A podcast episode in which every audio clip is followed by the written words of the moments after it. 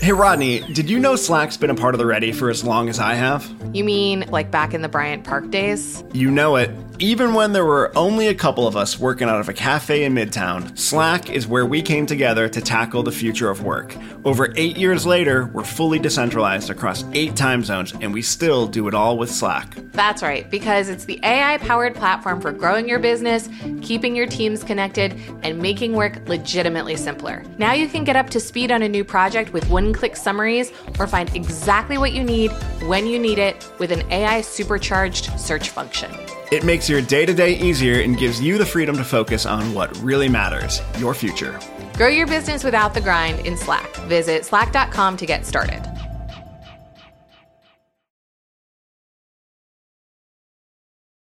And they spent the entire time just interrogating all the other dudes in the room. They don't say anything to me and they don't say anything to her. And then, with about five minutes left in the meeting, one of the architects said, Don't you think that you should ask a question of the person who will decide if you get paid or not? And you could just see all of these guys in their beautiful, mm. freshly pressed blue suits like sink into just their wither. chairs. So mm-hmm. sad.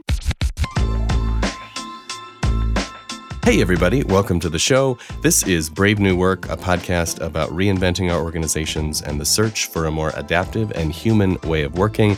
I'm Aaron Dignan, and I'm joined as ever by my illustrious co host, Rodney Evans. I feel like the adjectives get more generous by the week. Hello, That's, I'm just, yeah, I'm here to platform you. um, we are also joined by Kat Switell, an engineering manager from Verica. Kat, welcome to the show. Hi, thank you for having me. On today's episode, we're going to talk about epistemic injustice, which Kat and I have both decided has not been the topic of that many other podcast episodes. So strap in, folks. But before we unpack that, we're going to do a check in round. We are going to do a check in round. And Kat gave us a good one, but I can't think of an answer. So we're skipping it, and you'll have to ask us if you want to know what it was. I run the check in, so I only ask questions that I know answers to. Okay, so we will do this like we always do, and it will go Aaron, then Kat, then me, answering the following question What is a fashion trend that you are very glad went away? Okay, good. So I grew up mostly in the 80s, so I have lots to choose from. And I'm going to say when I was in like late elementary school, early middle school, a lot of people, mostly girls, but also boys, would wear multiple pairs of socks and then fold them down so you could see each of the multiple colors. And that just felt like, first of all, it made my feet really hot. I didn't care for it, and I didn't care for it when anyone else did it either. And it has died sufficiently. It hasn't even come back in like the, you know, fashion reinvention of the 80s. So I'm going to leave that RIP. Nice. Kat? Okay. Yes. My answer would be the UGG boots, like the mm. regular Slamming. lined ones, but with the mini skirt because it just never made sense to me. Are you hot or cold? So it was very distracting. I love that. It's so true. Mine is when I was in college in the late 90s, it was very common and very trendy at my university to have like nail extensions that were like mm. squared off and the favored color was sort of this brownish purple.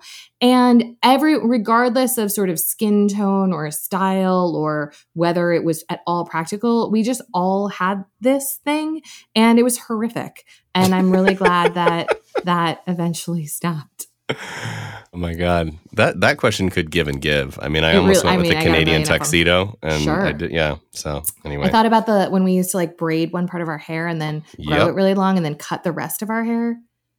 Do you oh remember oh that? God. So there was one really long braid with like a bead on the end. That was a thing. Anyway, we could do this all day, but we have important topics to discuss. Yeah, why don't you tee it up? Okay. So, Kat, you and I were introduced a little while back, and then you very generously explained to me what epistemic injustice is and why it is not epistemic justice, and also the etymology of all of this. So, why don't you give our listeners the same sort of quick and dirty 101 intro to this sort of discipline that you gave me? Yeah, sounds good.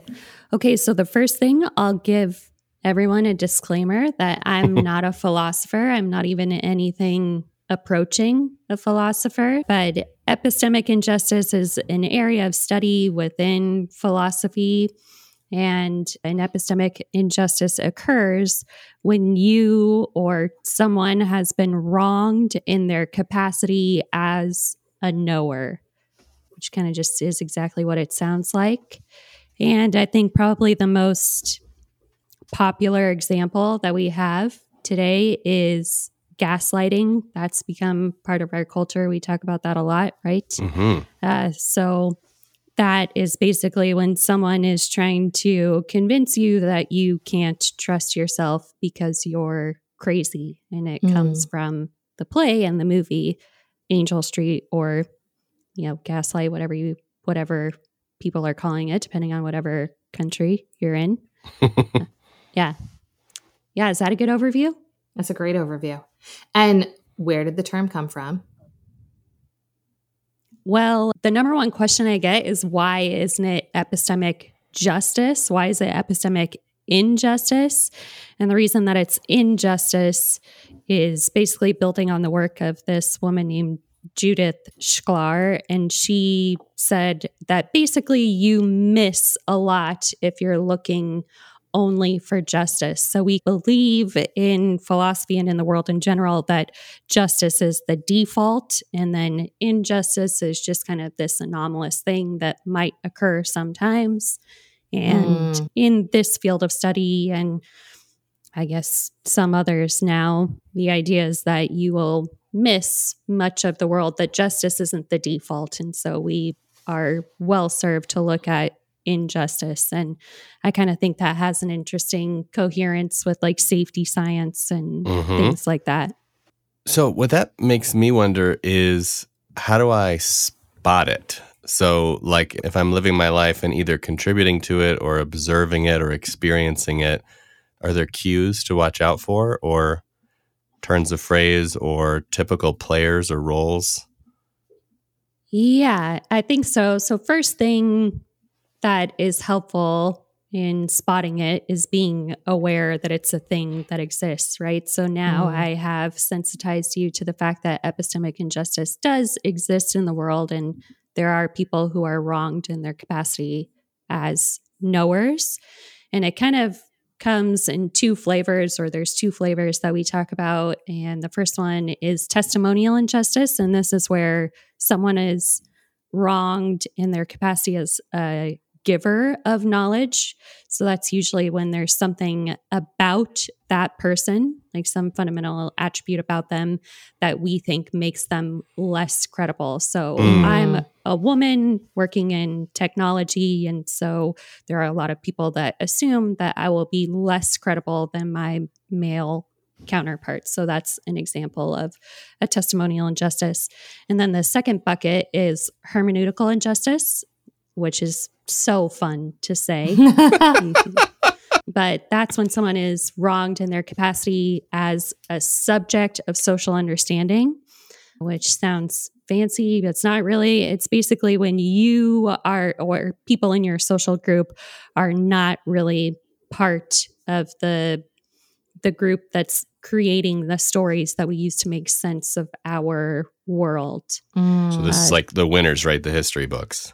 Mm-hmm. Yeah. Yeah. So when we have people that are hermeneutically marginalized, those folks are usually not participating in in creating the lexicon that we use to describe our world and creating the stories that we use to describe our world and the things that you can pay attention to i kind of think that there are a couple key phrases that if you know those you'll be able to identify a lot more mm. So, uh, for testimonial injustice, what I try to like plant in my head is if I hear myself or someone else saying something like, don't be hysterical, right? Mm. That's, I'm committing an act of epistemic injustice there, right? Because I believe that there's something about them, right? Oh, well, you're just too emotional that's causing me to discredit whatever testimony they're trying to give me. So I try to like really sensitize myself to things like that. Don't be whatever. And I use hysterical as my example. And then for hermeneutical injustice, when you are tempted to say things like, that's unbelievable, that's usually a good example that whatever that person just said is not part of the way that you make sense of the world. Mm. So you usually have this reaction like, that's unbelievable. Did that really happen? Whatever. And that's a good indication that you are committing an act of hermeneutical injustice. hmm Yeah. And so maybe just now that we know a little bit more about the flavors, can you talk a little bit about how those relate to gaslighting? Ah, yeah, I suppose. yeah, there's, I don't know if you've seen the play or the movie or any of these things, but it's kind of probably a little bit of both, but probably more of a testimonial injustice. So Okay. it's a young woman who marries this man and they move into this house and she doesn't know anything about the house, but she knows she's not allowed to go in the attic because it's her husband's like super special private place or something. I don't know. It really is dumb. But he goes to work every day. He leaves for work. Bye, honey. See you when I get home. And he's gone for a couple of minutes. And then all the gas lighting in the house goes down Mhm. with gas lighting, that's because you turned on another light, right? Like it's just it's one feed of gas or whatever that's being split amongst all this lighting. And she's like, dude, every day when you leave for work, the lights go down like someone else is turning on a light. And I start hearing all this noise in the attic. What do you think is going on? Are there like really well lit rats or something? And he's like, don't pay attention to it. Don't go in the attic. And she just keeps saying, this is super weird. And he, you know, keeps trying to convince her with all these different things that she's crazy. And spoiler alert, at the end, she has someone who comes to her and says, Hey, is there some weird stuff happening in your house? Because it seems like there might be. And she said, Yes, finally, someone to believe me. There is some weird stuff. And it turns out that her husband is like crawling up in the attic to look for some murdered lady's jewels or something. So he's been the one turning on the light the whole time. And he's just like, Hey, don't worry about it. But he uses a lot of kind of attacks on mm-hmm. his wife that are are based on who she is being a young woman and he does all of these things like you're too emotional you're too high strung all of these things to try to convince her that she is crazy and she has these moments the the odd thing about epistemic injustice is that it is something that you can do to yourself Right. right? Like, I can believe that I am less credible based on something about me, right? And so she does have moments where she doubts herself and where she's doing that to herself through the co- course of the play or movie or whatever version you're watching. And then once she gets someone who says to her, Hey, I think your testimony has value and I believe you, then she's able to reaffirm her belief in herself and they catch her murdering jewel thief husband. And so it's a happy It's story. a super weird It's a play. happy like story. I don't know how it became like part of our zeitgeist or whatever, but it is so Yeah, it's weird. quite And a no one's seen throwback. it. Yeah. It really Yeah. has. And I suspect that the gas the rise of gaslighting, this is based on absolutely nothing. So there's no research or Okay, great. science to back up what I'm about to say, just to let everyone know. But I do feel like gaslighting is having a real moment in the zeitgeist. And I believe that it is related to Twitter. like, I think that because the discourse that is so obvious and patterned on social media platforms in general, but Twitter specifically, is very consistent. And it often goes to a place of, you must be crazy because, and other people starting to question like everything about their belief system because of the social pressure and strong opinions of those they've never met. I sort of suspect that part of the reason gaslighting has become in all of our lexicon, like day to day language, is because so many of us are having the experience of it with strangers all the time. Yes. You think? Yes. You buying into my made Yeah. up theory? I'm totally buying into it. Sweet. Hook, line, and, And now we're three. Yeah. I love it. Yeah. All right. So I, I'm Uh, not feeling gaslit in this moment, which is great. Yeah, I think there's something obviously we know that social media platforms are designed to drive engagement and it is interesting how low friction I guess it is on Twitter for folks to spin up new accounts or spin up bots. And then mm-hmm. the natural behavior that we as humans have is this one upping thing, right? Where Yeah. It's like I share something and I'll share something that's one more than that, right? This is like the fishing stories that we exchange. And now you can use bots or a bot network on Twitter to do that one upping, right? And so Mhm. it naturally leads uh, to this really intense crystallization of viewpoints in really polarized direction. And I think it's natural to experience that as gaslighting. Yeah. Twitter is such a meta platform too that I'm thinking about like not that long ago in the last week or so, a white American former congressional candidate accidentally like shit posted something that he had meant to post through his sock puppet account in which he impersonates a black gay man. And from the lens of epistemic injustice, you're like, okay, wait a second, what's happening there? A white man is trying to say white man stuff through the mouth of someone who is generally, you know, the victim of this injustice, but to use that then as a lever on that community, it just was like such a mind fuck for me. So this is a timely episode for me putting the pieces together. Yeah, that's the really interesting thing right now. I mean, it's something that could have been done before, right? But now you can do it with just this great amount of ease where you, if you are epistemically privileged or epistemically centered, you can create narratives really easily that serve to further marginalize certain groups. So that is very interesting. And then we have the whole phenomenon of cancel culture, right? Mhm. Which, like, if you are already marginalized, it's impossible for you to get canceled. You just You've start already been from canceled? a place of canceled, yeah. And then, but if you are operating from this place of immense privilege, then apparently you can fall victim to cancel culture, which I believe amounts to nothing because you will still be operating from a place of epistemic privilege. And so it seems almost impossible for you to actually become marginalized. Yeah. So where my mind is going, Kat, is we've talked on this show, and most people are talking in the world right now about general systemic injustice. So just, you know, the fact that most of the systems that we are in and around, whether in our companies or in our governments or in our education or church systems are are largely created by one group of people and designed for that same group of people to feel comfortable and thrive and survive and benefit and all of that stuff and obviously that group of people is generally white men how does that how does the concept of like macro systemic injustice square with epistemic injustice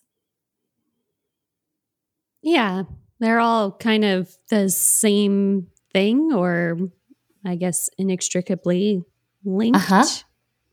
I suppose. Yeah, I mean, I think trying to wrap your head around hermeneutical injustice is probably the most interesting thing to do on this topic, right? And for me, one of the most interesting examples we have in American history, at least, is Sojourner Truth, her famous speech, Ain't I a Woman? Mm-hmm. where she goes through and says, okay, this is the narrative that we have about womanhood, but this is the narrative of my life. So are we going to make womanhood bigger so that it can encompass Mm. my experience of it? Or are we just going to kind of keep trekking along and deny people their lived experience? And it's not just that speech, right? But the way that she lived her life. One of the things that she did was she, after she became whatever, quote unquote, freed, she mm-hmm. went and tried to get one of her children out of slavery to use the courts to. And this was just like not a thing that anyone had ever even really considered before because the institution of the courts didn't exist to serve her, right? And so I think there's a really interesting thing there where we have our concept of these institutions and that they are supposed to serve people with privilege but if you are operating at the margins, mm-hmm. perhaps there's an opportunity for you to exploit the fact that those institutions are just ideas that we all share, right? Mm-hmm. And so uh, you can use it in whatever way you want, right? Like the courts don't actually exist. Yes, there are physical buildings and things like that, but like the law is not a physical object. It's an idea, a social contract, a social contract that all of us are bought into. And so I think there is a really interesting thing there, which we're kind of seeing the downside of right now, where we have all of these norms and all of these I don't know, just concepts, right? And if you are at the margins, you can say, well, I choose to believe that this is going to serve me in this way, or I choose to believe that I can use this thing. I don't know. It's just really interesting, right? Mm-hmm. Like it could be that you choose to believe the things about yourself that the prevailing system of power says about you. But if you choose not to believe those things and to believe yourself and trust your own testimony and your own experience, does that give you an advantage, a way to exploit whatever the existing power structure is? just mm. really interesting. The other really interesting thing about Sojourner Truth, like Aaron, you said something about, you know, history is written by the victors or whatever the case may be. Mm-hmm. But all the evidence suggests that she would have spoken very differently because she was raised in a Dutch community. And afterwards, the people that recorded her testimony chose to record it in a way to suggest that she was like your classic Southerner, right? Mm. Ain't I a woman? Even though she probably wouldn't have spoken that way at all, right? So mm. we can continually re know things if that makes any sense at all, which I'm not sure that it does, right? But like knowing is a continuous act. Yes, we learn something, but we have to keep choosing to believe in that thing, right? So we learn about these power structures, but every day we are choosing to believe in them or not. And what we're going through right now in various places in the world is that we're being conspicuously confronted with that choice. Do we choose to keep believing in this structure or not? Because there are other people that are not believing in it or believing mm-hmm. that it mm-hmm. operates in some other way. And so we're having this like fracturing of the fundamental concepts of our society. A general epistemic crisis. Yeah. it's like and much bigger yeah. than just yeah. justice and injustice. Yeah.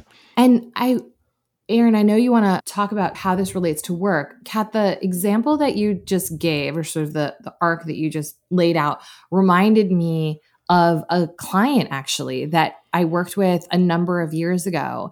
And it was a fairly small, like physical site that everyone worked at. And there were these very strong and not particularly helpful or empathic or human like cultural norms and trappings of working in this place. And there was this group of people who worked on a different shift than like the regular sort of nine to five shift. And because of referrals and networks and the demographic of the local area, most of these people were non white people who spoke the same language that was not English. And I mention this because when we were early in the engagement and we were sort of doing some discovery and starting to understand like what was up in this system, there was this group of people that behaved very differently than everyone else. And their whole experience of working in this place was radically different and radically better than what was typical and what was normal. And so when you were talking about sort of like what the prevailing structure is, what the prevailing culture and the prevailing norms are, it just made me think about like, in this particular example, there was this group that was sort of like a splinter group whose own prevailing norms and culture was stronger than the sort of like jacked up corporate way of being and doing things and managed to maintain that even within this larger system. And though they were not like persecuted or shunned for doing that, they were anomalous to the point that everyone else in the organization was sort of like, what is up with them? Like they're always like happy and Those doing weirdos. these potlucks, like seem to enjoy each other's company. And and ultimately, how can we be more like that? But it was just an it was an interesting example of all of these things sort of existing under one roof, but looking very different in terms of what was true. Yeah, I wish that we could do more of that, right? Like that's sort of an extreme example when you have someone you know, there's the separation in time and place and with the language.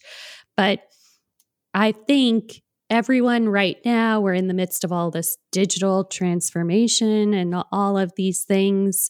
And people, as they start to explore what is the potential value of that, I see many of them going to the folks who are well served by the existing system Mm-hmm. And they ask those folks, what's the value in digital transformation? Or what's the value in this? Or what's the value in that?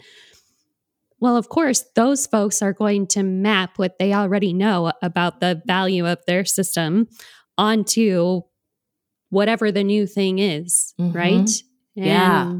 So, if you want to understand the potential of a new system or a new way of operating, I think that you have to go to the margins, to the people that are not served by the current system, because that's where the potential is for innovation and growth. It's just very interesting to me when I see people saying that they're excited about something different, but they're going to ask people for more of the same right?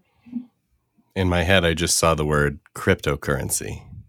Yes, I know. This is just. I don't know if you know this about me, but it's like one of the things I could rant about for a very long, long time, right? Like we are taking the same extractive paradigm that we've been living in for a very long time, not very long in human history, but you know what I mean? Right. And we are mapping that on to an entirely digital ecosystem. So we are taking the scarcity that is inherent in a system that is based on like physical Fiat goods currency. and yeah. and occupying physical space and we're now mapping that same paradigm and that same way of operating onto a digital space that is potentially unbounded right? Like, so why would we try to map an extractive paradigm onto something that is so much more valuable with a generative mindset, right? Like data has value when you move it around and when you use it. It's something that has value based on how much it is used. And we are instead mapping this extractive paradigm onto it, which basically says what has value? The things that you hoard. I'm like, that is literally the opposite. I don't know if you uh, know our former guest Douglas Rushkoff, but he he would have a good a good time up on that soapbox with you. it's just redonkulous. So I want to dig a little deeper into the work thing that Rodney started, which is, you know, I, just looking at these two concepts, testimonial and hermeneutical injustice, I feel like these probably show up at work a lot. And so maybe just generally speaking, can you talk about how you think they do show up and what, you know, what does that look like? And maybe even we can start to get into a little bit of what to do about it. Yeah, certainly. We see them kind of overlapping in a lot of ways too. So, what are the stories that we have about success in industry, right? Those are all created, you know, largely by white dudes. So then we have people who are suffering testimonial injustice and they're women and uh, people of color, people who didn't go to a fancy school, all of these different attributes, I guess, that would cause people to perceive something negative about someone's credibility. So we marginalize them in that way and then we also even when they are successful we treat it as an anomaly and and don't allow that success to begin to shape new narratives about what success looks like hmm. and i don't know how much shit i'm allowed to talk but if anyone Go has been watching like. if anyone has been watching what's going on with bridgewater in the news right like that is an extremely interesting example where we have an old white dude who knows that there's no other dude that can fill his spot. So he picks two other white dudes. and then finally it ends up being a woman that comes in and kind of cleans up and treat her like dirt. And she leaves, right? And it's just that success, right? Everyone is so anxious, like, oh, we have to have some other way to explain this. We can't explain it by just this woman spent a long time in that industry is really good at her job, well regarded, mm-hmm. deserving of success, right? And then, mm. you know, you have other women that are coming forward saying they're being paid less than their peers and that kind of stuff. Like that is it, right? Where we see like the actual results of someone's actions are completely divorced from the credibility that we ascribe to them. Mm-hmm. And like that, that makes me think about the just the example of being college educated. Like mm-hmm. I feel mm-hmm. like being mm-hmm. having an undergraduate degree was your ticket to industry up until a few white dudes were really successful without it. And now it's like a badge of honor. But when when previously people who didn't have access for all of the reasons to college education were just as smart and just as talented and just as all of the things didn't have that ticket they were not given admission. And now it's like oh because this one group has said that that is a a reasonable exception it is but still probably mostly only for that group. Well, I was going to say, right. yeah, I still like it's still res- it's still reserved. That exception is still like part of the story of the white culture. That it's that still cute on white tech bros. It's less yeah. cute on everyone else.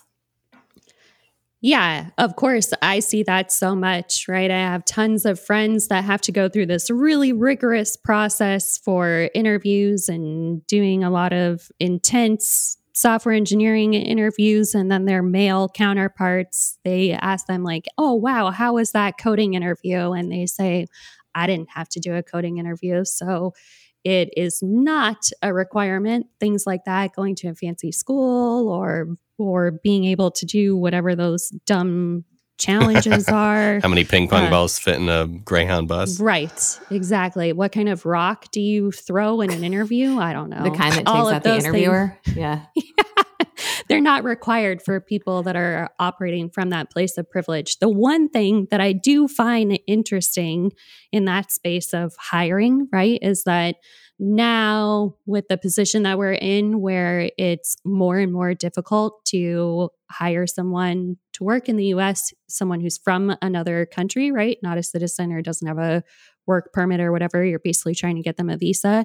Now, what I've seen is a lot of companies have this like degree requirement or something like that that they're actually pretty strict on because it kind of paves the way for them to have folks working on a visa. So it is interesting how some of those things kind of work their way into our regulations and laws. But then you, you have Google answering that, right? And saying, like, oh, well, we're just going to have our own separate certification process or something like that to decide if you're a competent technical worker. Interesting. It is, you know, and it's a different kind of work too, but it makes me think about creative industries. Like, particularly, I'm thinking about hermeneutical injustice in the whole like Oscars so white movement, mm. right? Like, who's writing the stories? Who's telling the stories? Yeah, uh, right.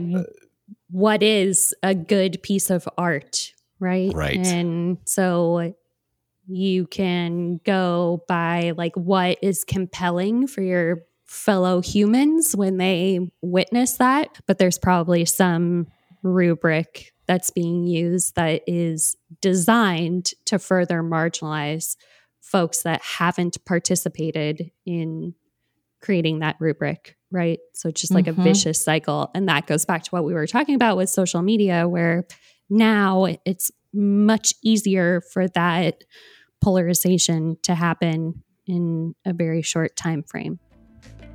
If you like what you're hearing today and in general, a review would mean so much to us, or even better, forward our show to someone who needs it. And this week, we're going to try something special. We're going to choose one reviewer who drops a, a hot review on the app uh, on the Apple uh, Podcast Store, and we're going to give away a 30 minute consult with with Rodney and myself, yours truly, and my partner in crime. So if you would like to spend 30 minutes with us shooting the shit or solving a problem, drop a review, and one lucky winner will be picked next week. So, Kat, now that we've mapped out the territory a bit of how this type of injustice exists in systems, what should companies be doing with this kind of information? Okay, so the first thing, it's obviously important because if you're looking for innovation, then I think you you need to go to the epistemic margins in order to find that, right? You have to find people that know how the current way is not serving them because that's where the opportunity is. So then if you find those people, you have to find a way to get what's in their head out of their head, externalized, and you have to find a way to help people appreciate the value of that testimony. So there are a few little things that I think each of us individual humans can do that can help ourselves and help the other humans that we work with kind of be better, striving more towards epistemic justice and mm-hmm. being conscious of epistemic injustice. So, the first thing when you are entering into a conversation, whether it's a meeting or you're making a new Slack channel or whatever the case may be, where whatever forum where people may exchange testimony, I think it's really helpful, even though it's a very simple thing to just mention why each person is there. Mm. So I'll give you an example of when this did not go very well. I was in a meeting a few years ago with some software vendor people, and we, there were a bunch of us gathered, and we had invited the staff engineer who would be the one to kind of say if this product was actually fulfilling the requirements and fulfilling the business case, the reason we were looking to buy it. And we, all of us on the buyer side, we knew that she would be the one to decide if the thing was worth paying for because she was the subject matter expert and she mm-hmm. could actually verify mm-hmm technically that it was a thing worth paying for. But we did not mention that to the folks on the other side of the table. And they spent the entire time just interrogating all the other dudes in the room. They don't say anything to me and they don't say anything to her. And then, with about five minutes left in the meeting, one of the architects said, don't you think that you should ask a question of the person who will decide if you get paid or not? And you could just see all of these guys in their beautiful, mm. freshly pressed blue suits like sink into just their wither. chairs. So mm-hmm. sad. yeah. So that was a failing on our part, right? That we didn't communicate why each of us was in the room, right? And then it was a failing on their part that they assumed that the men in the room would be the decision makers and kind of hold the per- the purse strings. So if you can just say like so and so is here because they have experience with this or they are the person that understands this or that or whatever the case may be right but mm-hmm. just just framing up in context why the different people have credibility, right? So then we become sensitized more so to how our biases might be causing us to interpret credible testimony as not so credible. So the mm-hmm. first thing is just to frame up like why are the people who are here here? And then it can open a door for those folks that might be really accustomed to being marginalized. It may open a door to help them share their experience, right? Because that is a skill. Being able to share your testimony is a skill. And if you're not provided with that opportunity very frequently, you might just not be good at it, right? Mm-hmm. So that's the first thing. The second thing is just instead of, and I know in the age of like Nassim Taleb and like Robin Hanson and all of these wannabe pseudo intellectual tool bags, it's very difficult. But if we can just create a space where multiple things can be true at the same time. Mm. So I can say something that is true, and you also can say something that is true, right? Like very frequently, it's not that one thing is true and the other thing is false. It's that we need to create a bigger space where there can be more than one thing that is true. So, the question that I always ask myself when I hear someone say something and I have that reaction of, oh my God, that's unbelievable, right? I catch myself realizing that that's probably a hermeneutical injustice. Mm. And I mm. ask myself, what would it take for that to be true? Mm. And then if I can use my own skills at storytelling to come up with a story that would make whatever outlandish thing that was said true, then that's good, right? Like, even if ultimately I decide that that testimony isn't credible, it's a really good exercise in empathy, right? Mm-hmm. So, even mm-hmm. if I decide that that person is full of shit, I still have engaged in the practice of empathy. And mm-hmm. no matter what, I've moved us in the right direction. So, that's the second thing, just asking, what would it take? I love that. It's like a much more pra- I'm um, not practical, but it is like a more practical version of perspective taking. Because mm-hmm. it's like you mm-hmm. can't really take someone else's perspective, especially someone who is not like you, because you can't like see out of their eyes and share their lived yeah. experience. So I like the idea, but like anyone, because humans are great sense makers and storytellers, anyone can do the work of saying, what would it take for that to be true? Mm-hmm. So yeah, it helps you yeah, it helps you build the world in which that other person is living, right? Rather than just trying to understand their testimony from scratch. So mm-hmm. I found that to be helpful. And then the last thing is extremely stupid, but extremely helpful. I've given myself a trigger, and I got this from the book Researching Your Own Practice. It's, I think it's by John Mason. So he says you should give yourself a trigger for kind of evaluating whatever conversation or exchange you just had. So for me, my trigger is when I walk through a door, I drink a lot of water mm. and I only ever will drink out of a glass that is 16 ounces or less because that will cause me to get up and move around because I drink a lot of water. So it doesn't take me that long to drink 16 ounces of water.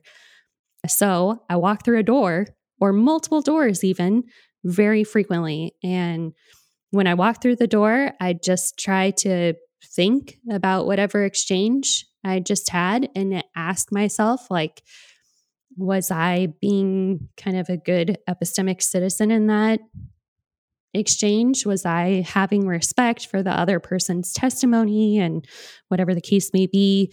And usually walking through a door, like not a huge amount of time has passed since I just had mm-hmm. that exchange. So right, if I right. walk through the door, evaluate the exchange I just had, and realize that I was a total douche kebab, then I can go back and say, hey, you know what? Can we relive that really quick? Because I'm pretty sure I dismissed you in a way that wasn't very helpful. Or sometimes I'm saying it about myself, right? Like, hey, I want to rewind to that conversation because I, I don't think I impressed upon you how critical whatever I was trying to convince you of was, right? I think that we should work really hard to train ourselves to kind of trust our internal model of our position in the world, right? Because when we hear something that gives us a feeling, right? So even if you're someone who's operating from a privileged space and you hear some testimony and you find it compelling, even though you think that person shouldn't be able to give compelling testimony, you'll mm. get like this little hint of cognitive dissonance in your head.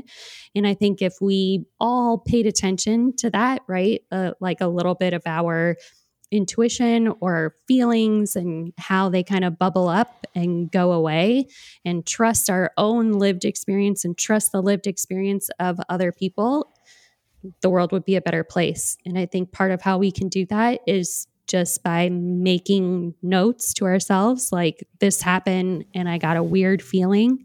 Mm. When we reflect on that, we're training our internal model of who is credible, who's not, what kind of stories should I be listening to. And so I think that that is potentially really powerful and transformative. And it could give you the opportunity to say to someone to be that person, like from the movie Gaslight, right? Where someone goes to her and says, Hey, I believe you. And if we, if each one of us could be that person for one other human in the world, imagine how transformative that would be.